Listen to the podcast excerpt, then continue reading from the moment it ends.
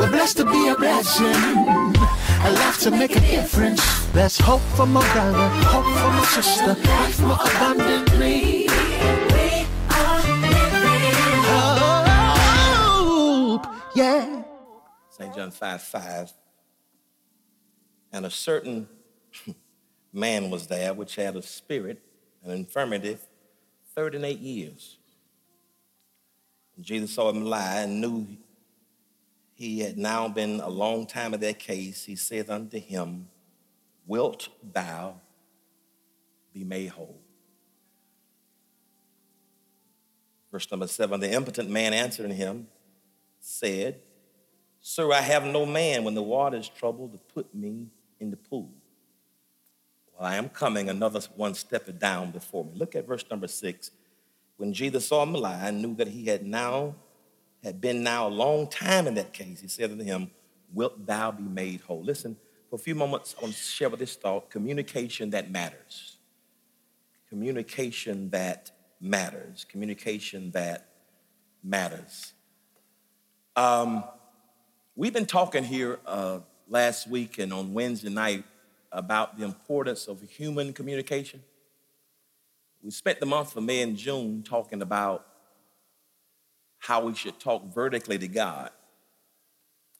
And that was through prayer and meditation, vertical dimensions of communication. This month, we're talking about horizontal communication, how we communicate and deliberate with each other. I want to say to you, first of all, there are a few barriers in communication. There are a few things that keep us from having effective communication. I'm just going to list a few of them quickly. I'm not going to spend a lot of time on them, but there are several things that hurt our communication, even with God and more specifically with each other. One, uh, multitasking. That is when you're trying to talk to somebody and yet, or somebody's trying to talk to you, but yet the whole time when they're talking or you're responding, you have three or four different things going on. It's almost like I'm trying to multitask this morning. I'm trying to preach publicly and yet still privately worship. And it's kind of hard to do both at the same time. It's hard sometimes to communicate with your husband or your spouse. You're trying to talk to him, but he's engaged in summer league basketball. He wants to see if Lonzo Ball and the Los Angeles Lakers are going to beat Jayson Tatum and the Boston Celtics. And sometimes when that man is trying to talk and listen at the same time, that can be frustrating to that wife or that girlfriend. And so she decides to take matters into her own hands by turning the TV off. And that's when, unfortunately, sometimes some furniture can get moving around the house because she has. So sometimes it's hard to talk if you got different things going on. The other thing I want to talk about is authenticity. This is authentic, what we call authenticity is a barrier for communication. What do you mean by authenticity? Well, a lot of us, we've either said it or we've heard somebody say it in communication. You know, I'm just who I am. This is me. You know, I just, you know, what come up, come out. I just say it like I got to say it. You know, I just believe, you know, I just believe in keeping it real. The, the challenge with that is it's okay to it's okay to keep it real without being rude at the same time. And so sometimes we, we, we tend to defer back on this just who I am, take it or leave it. Being who you are does not mean you have to be destructive and negative in your conversation. Y'all, look how you're looking at me now. I'm just, I'm just a direct person. I'm just direct. You, you, you can be direct without being destructive. I'm just blunt. You, you can be blunt. You can, you can be blunt without being a burden or a barrier in the conversation. Sometimes people, this, is who I am, let take leave it, they use that as an excuse to not be more tempered in how they have conversation. Another barrier is talking to the wrong people. That is when you're trying to communicate with somebody whose mind is already made up.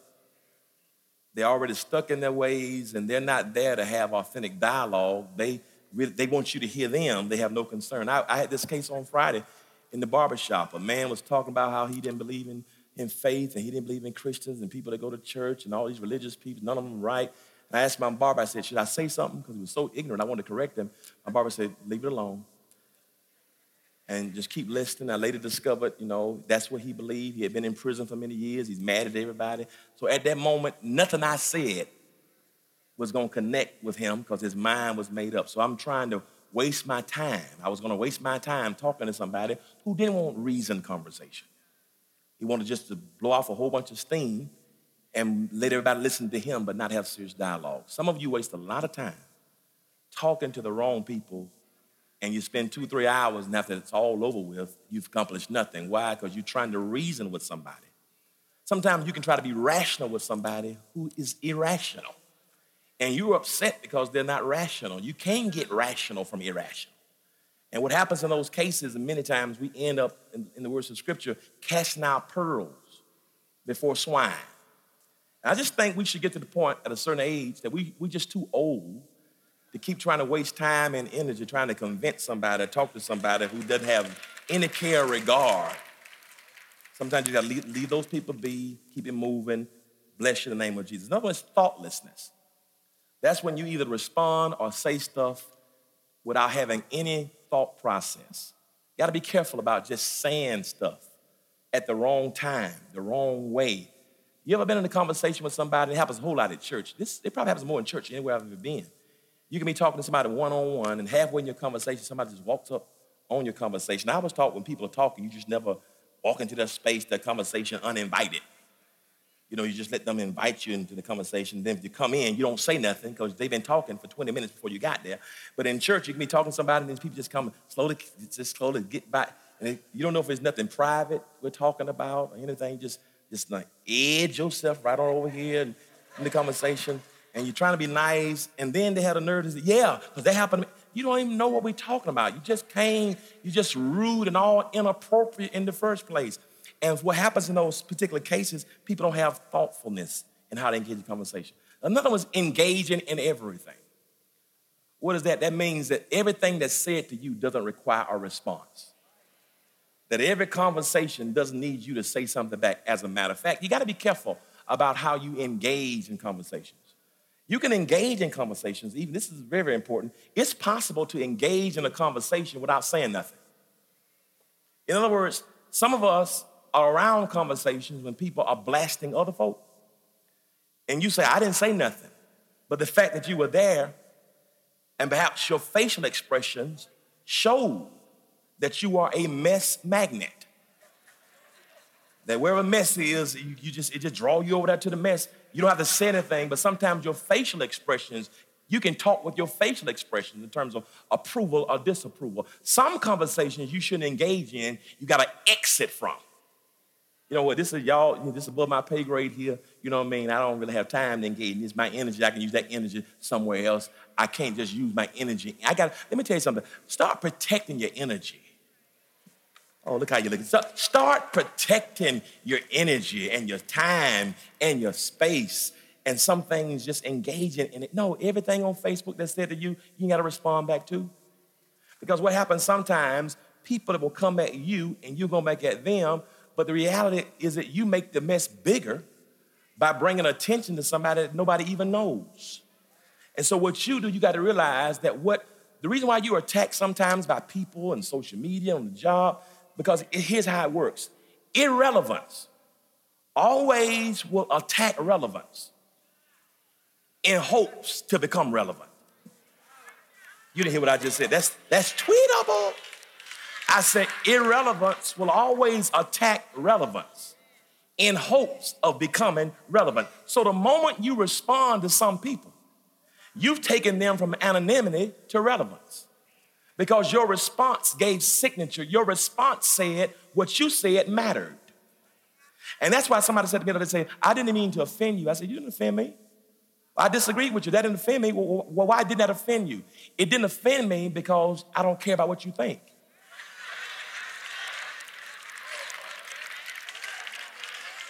It trips me out to hear people say, I'm gonna block them, I'm gonna block them, I'm gonna block them, I'm gonna block them. Block them for what? They keep saying stuff. So you, you got to have a block button? In your spirit, you don't have an ignore button? You blocking them says what they're saying matters.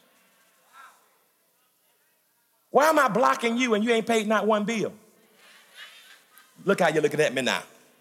You pay for the kids' groceries. You got to get the kids some uniform. Y'all not fitting me here. You pay some car notes, some house notes, some Georgia Power, some cell phone bill. You give me some grits and some groceries and some oatmeal. Then I may be more inclined to put some attention to what you say. Until that time, some stuff you ain't got to respond to because it doesn't even matter. When you respond to it, you made them relevance by giving signature to irrelevance. Responding with a text is another way. And then simplicity when it's missing. That simply meaning, that simply means some stuff you say is too deep. Sometimes you can say too much. Sometimes a very clear, concise, cogent word is all you need. Now, I to lift these quick barriers for conversations. Why? Because the message is the antithesis to the barriers. Because in this text today, we find some very effective communication that we can learn from Jesus.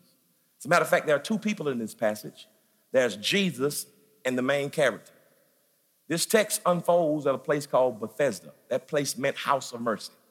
There were five porches at this place called Bethesda. It was believed that every year, all type of sick folk, halt, blind, withered, lame, crippled, deaf, dumb, would gather around this pool. Why? Because that was a Canaanite cosmogony that had been borrowed in the first century that suggested that superstitiously every year some angel would miraculously appear, get into this pool called the House of Mercy, and then stir the waters. And whichever impotent or sick or diseased person got in the water after it was stirred by the angel, that person could be healed from whatever disease or infirmity that they had. Well, it's in this narrative that Jesus invades the text, and Jesus engages in a conversation with the man who's not named, but he's certainly not insignificant. As a matter of fact, verse 5 says that a certain man is at this pool. John doesn't list his name, but he does tell us he's been at this pool with a, an infirmity for 38 years. This man, same pool, 38 years. Now, notice what happens. Jesus engages the conversation. And it's a conversation we can learn from. We can learn some good and some bad. I'm gonna let these four things get out of your way. The first thing I wanna say to you is that if you wanna have communication that matters, Talk with people who have information. Church, say, talk with people who have information. Talk with people who have information. What do you mean by talk with people who have information? Look at verse 5 and verse 6. Jesus saw him. Jesus saw whom? Jesus sees the man who's at this pool for 38 years. Jesus saw him, and here's what got me. Not only did he see him lying there, which meant this man had some type of paralysis. Some suggest he's a, he's a paraplegic. So he has some type of paralysis for 38 years. Jesus sees him lying there because he's crippled. He has some type of disability. He's lying there, but, but, but notice, but he knew that he had been there a long time in that case. Now, Jesus knows the man, but the man doesn't know Jesus. Jesus knows about the man's condition, but the crippled man doesn't know about Jesus' position. Before the conversation got started, this man is getting ready to talk with somebody who had some information that he didn't have. This crippled man is going to talk with somebody, get it, who is more knowledgeable than he is. I need to put a pin in the meeting, park there just for a second. Here's why. Put a quarter in the meeting, park for a second. If you're talking to somebody and everybody you talk to is more knowledgeable than you are, then you're gonna be in bad shape. Here's what I mean. If you are the smartest person in your room, number one, that's a dumb room. Number two, you need to change rooms. Here is why. Because you want to engage people who know some things that you don't know. Look how you're looking at me now. See, the problem with a lot of us you're trying to start a business talking to Baby Black and Junebug. Y'all not feeling me here. And the people in your family that are, are, are, are pouring salt on your vision and pouring water on your fire are people who couldn't spell business if you gave them a dictionary. And so, what can happen if you're not careful, people can talk you out of your vision and your destiny because you're talking to people who don't know anything. Look how you're looking at me now. So, guess what? So, if you're going, that's why it always concerns me when a lot of married people always hang around single people. And you get your advice not just from single people, but people who ain't never been married. It's almost like some of my family members. My sister Edwana, whose birthday we celebrated yesterday, she with the Lord now, and I miss her so much. I've been depressed all weekend. But I used to get into it with my sister all the time. We, we got into it because when I when we had when we had Kamari, my sister was trying to feed Kamari cornbread when he was three months old. And I'd be in church after church giving her every four letter word that's not Mark, Luke, or John. And this what she said, this cornbread gonna be all right, this cornbread ain't gonna, and I would say to her, you've never had not nan child. Okay, look how you're looking at me here now. You, have you ever discovered that some of the same people who want to give you all that advice, they've never accomplished anything, they don't know anything, and we take advice from the wrong people versus asking God to put people in your life who can help you to build and sharpen you as iron sharpens iron. Jesus knew how long. Who in your life do you talk to about where you're trying to go? Who has some information in your life that you don't have? If not, you will never grow beyond the, the, the perspective of where you are right now. Number two, talk about things that raise questions. Talk about things that raise questions. I'm almost finished. Verse number six. When Jesus saw him lie and knew that he had now been long in that case, get it? He saith unto him, Wilt thou be made whole? Now, here's what's deep Jesus is presented as the Son of God, the divine Son of God. He's divinity, He's God in flesh in John's gospel. Now, what I want you to understand is Jesus asked this man, Wilt thou be made whole? The question I had to ask is, why does a divine Jesus have to ask the question? He asked this man, Will thou be made whole? What I want you to understand is this don't get it twisted. Jesus didn't ask this man this question because he didn't know what the man was thinking or feeling. Jesus knew what the man was thinking or feeling. That's not why he asked the question. He had the information before he asked the question. Let me throw this in parenthetically for some of you fellas. Fellas, let me tell you something right quick. I don't want to say it, but I got to say it. Listen, husbands, please understand this. 95% of the time, when your wife asks you a question, Okay, look how you're looking at look how you're looking at now. She's not asking you that question because she doesn't have 95% of the time when she says, Who is that girl? What's her name? Does she like you? What girl you talking about? Listen, when she asks you that question, it's not that she didn't have the information already. Matter of fact, she knew her mama maiden name. She knew she got the Botox shot. She know her blood type. Look how you, look how, I, I wish somebody help me push her for a minute. And you trying to play dumb dumb and boo boo the fool, and you don't realize you're dealing with Inspector Gadget. Y'all ain't sending to me. She's she's Matlock. She's every every every police officer on law and order. Y'all ain't saying she's Thomas Dewey. She's Ice T. She's criminal. She all them. She already know the answer. She asking you that because she don't know it.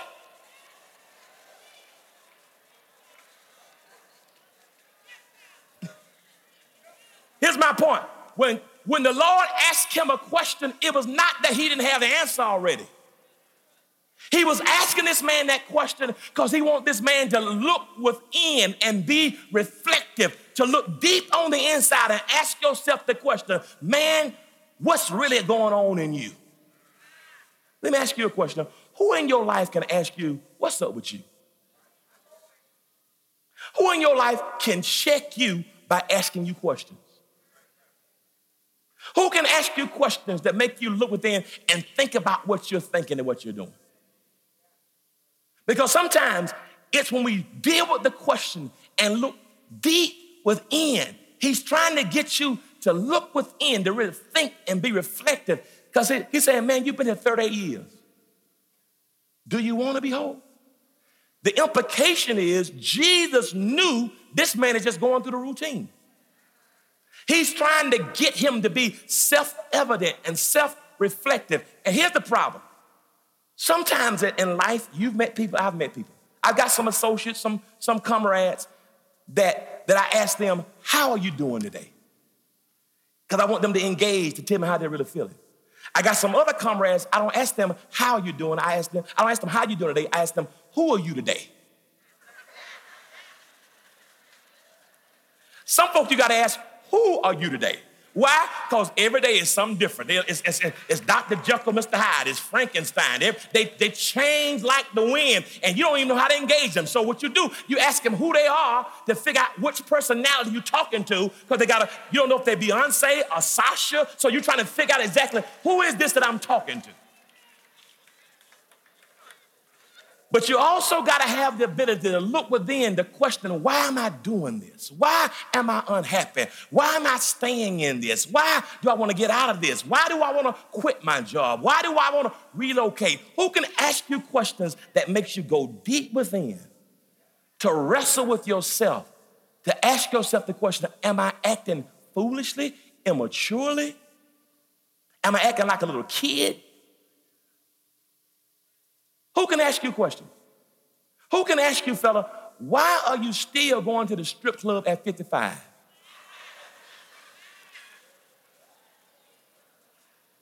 When is your party over?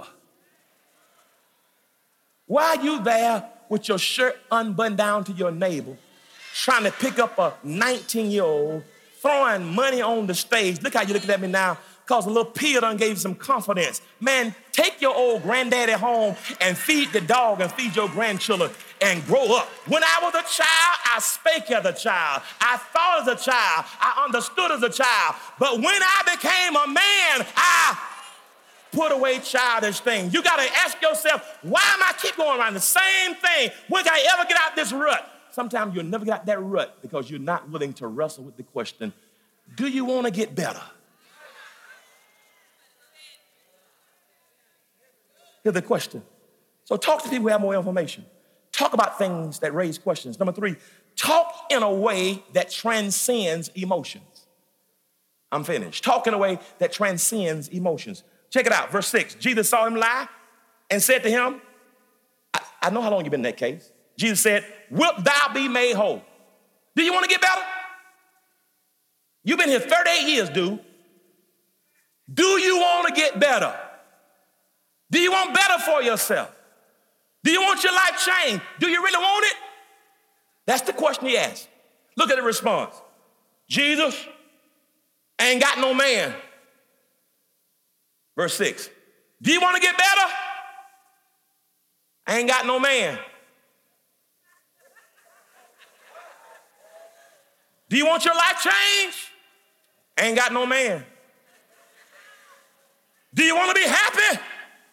Ain't got no man. Do you want to have joy, sister? Ain't got no man. Do you want to come out of this? Ain't got no man. Do you want to be a good father?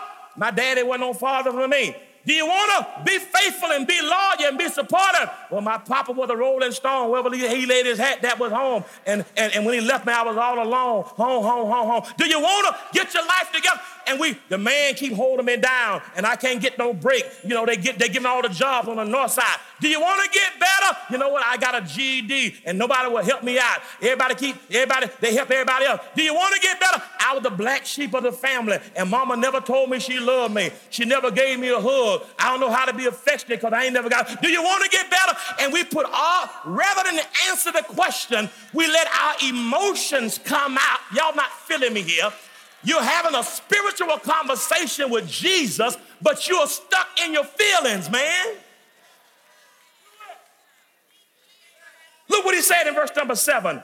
I ain't got nobody to put me. Well, every time the water gets trouble, every year when the angel come and put the water in, and, and, and, and, and when the angel, and, and then I want to get in the pool, but when, I, when I'm coming, somebody else getting there before me. You know what? Eh, nobody won't put me in the pool. Every time I'm here, nobody won't give me no helping hand. You know what? Everybody else get a hand up. I'm the dark skinned one of my family. All the light skinned ones got a helping hand. I didn't go to college. Mama bought my, my brother Jordache, and I had to wear pro wings. I ain't got nobody to help me out. People keep jumping in the pool in front of me. Last year, I gave him $10 because I was here longer, and he took my $10 and then pushed me in the pool because he knew I was crippled and couldn't run behind him. They keep taking advantage of me. Woe is me. Nobody, listen, what Jesus wants us to understand is that a certain in our lives, uh, you got to get out your feelings uh, and say, you know what? I've been jacked up for a long time. I've been in a situation for a long time. Yes, I was dealt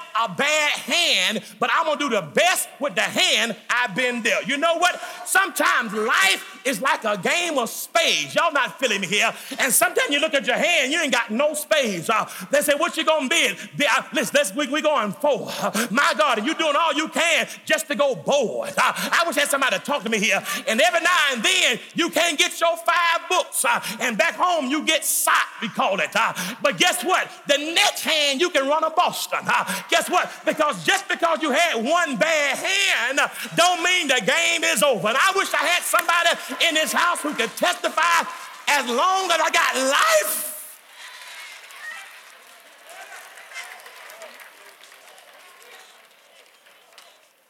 See, it's okay to be real about your feelings. It's okay to tell God how you feel. But at a certain point, you got to move from your feelings to faith. Feelings is based on your emotions. Uh, faith is based on fact. My feelings ain't got no man. Felt I got a relationship with Jesus. Feelings, nobody won't push me. Felt the Lord is talking to me. And as long as the Lord is talking to me, I got a chance for something to get better. My God, I wish you look at your neighbor and say, I speak better over your life. I speak better in your finances. I speak better over your situation and your concerns. Just because you've been there ain't worked out yet in 15 years does not mean it's over because God gonna always have the last word. And maybe right now you feel like giving up, walking out, but it's not over until God said it's over. Open your mouths and declare things will get better.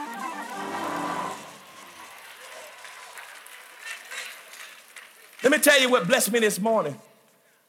This morning, I came to church, right? 7:30 service. I got in my office to go through my notes and to get dressed and get my microphone put on.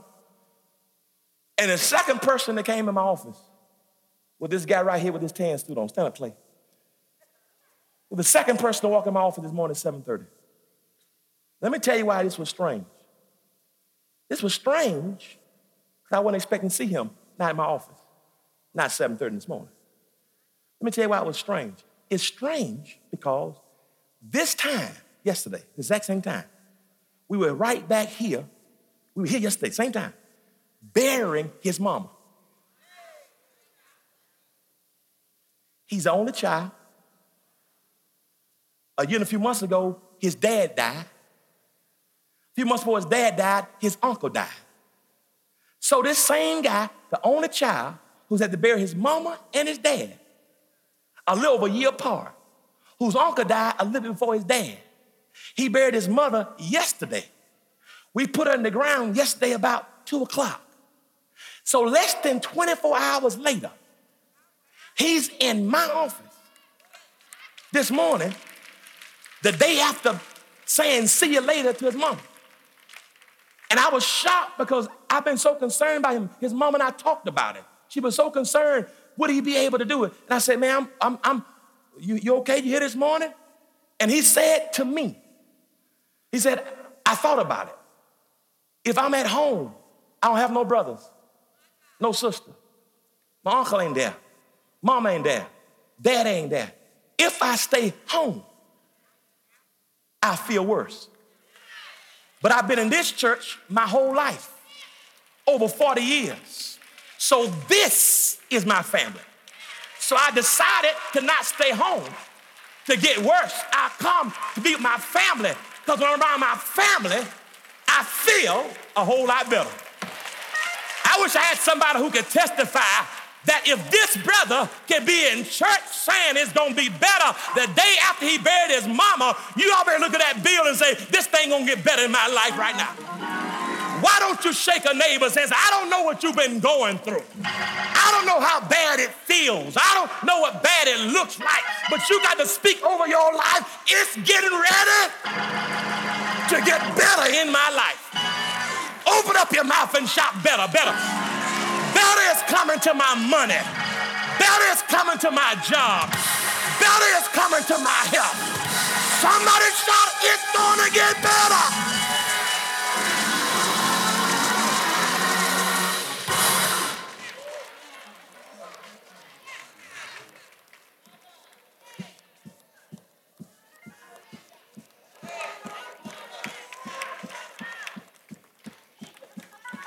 You know what?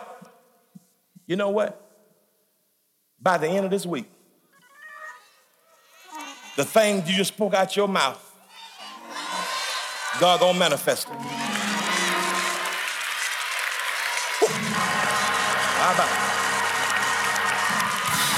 So when you go to work tomorrow, somebody say, "How you doing?" Just say, "Better." And here we gotta go. I ain't got to see it better for me to say it's better. Say it's better until I see it turn better. Somebody shout, it's going to get better. Ooh.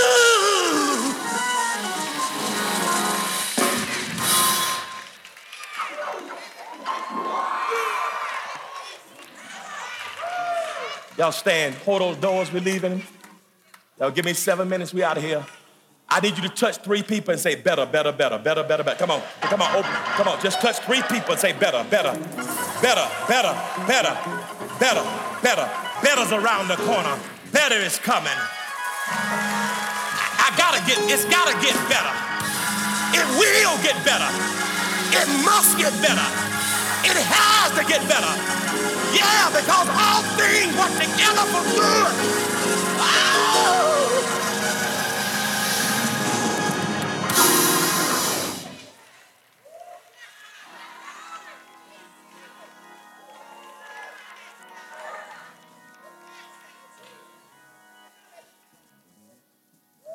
Father, in the name of Jesus, I don't know every issue, but help us, oh God, today to talk with people who have more information. Help us, oh God, to talk in a way that raises questions. Help us to talk so that it transcends emotions. But then, fourthly and finally, help us to talk and then end up in action. Because you said to the man, Take up your bed. Sometimes after you've done a whole lot of talking, stop talking and start walking.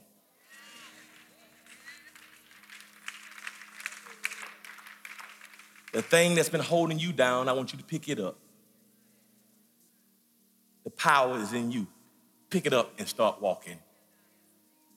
You don't need me to touch your legs. You don't need me to spit on the ground. You don't need me to rebuke the enemy. What you need to do is just start believing and put one foot in front of the other. God, I thank you. I don't know who came needing encouragement. I pray that somebody's faith, I pray somebody's relationship would be better. That you're just not, we're not just gonna talk about it, but we're gonna do something to get tangible results and improvement in what we're trying to do. Not just keep going around the same thing over, but help us to move to a higher dimension. Take up the beds of mediocrity, the, the beds of the same old story, the beds of our own habits and the stuff we brought from our childhood and dysfunctions. Help us to take our bed up and start walking. Bless every man. Bless the couple that's, con- that's considering getting married going through counseling, trying to work through some issues. Help them just to not just be, be people to talk, but who put the work in. And I speak and believe, God, that things will be better in our lives according to our faith. Touch your people now in Jesus' name. Reach out and join hands. We leave.